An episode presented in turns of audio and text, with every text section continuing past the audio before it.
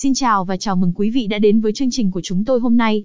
Trong thế giới của các trò chơi bài, Sấm lốc luôn thu hút sự quan tâm của người chơi với sự phức tạp và sự hấp dẫn trong cách chơi.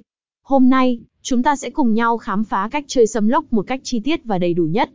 Sấm lốc, còn được biết đến với tên gọi xì tố hay sam, là một trò chơi bài phổ biến ở Việt Nam.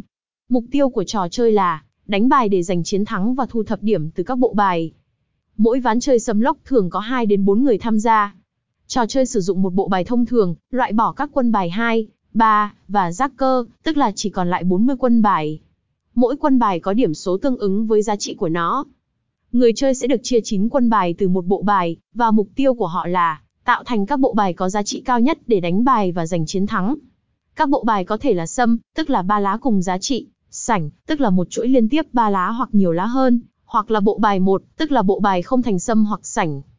Trò chơi bắt đầu từ người chơi ngồi bên trái người chia bài. Người chơi có thể chọn đánh bài, đổi bài hoặc úp bài.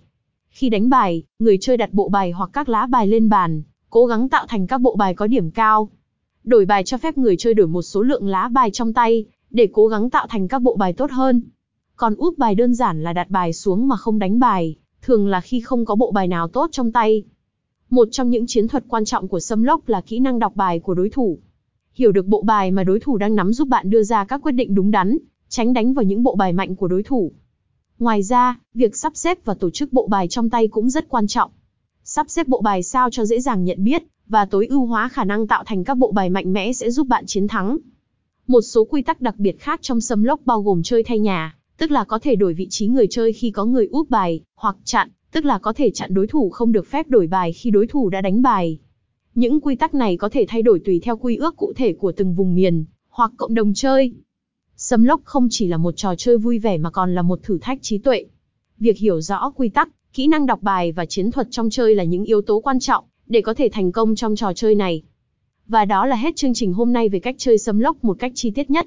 Cảm ơn quý vị và các bạn đã dành thời gian lắng nghe. HTTPS Review game site cách chơi sấm lốc hương gian choi một cách chi tiết.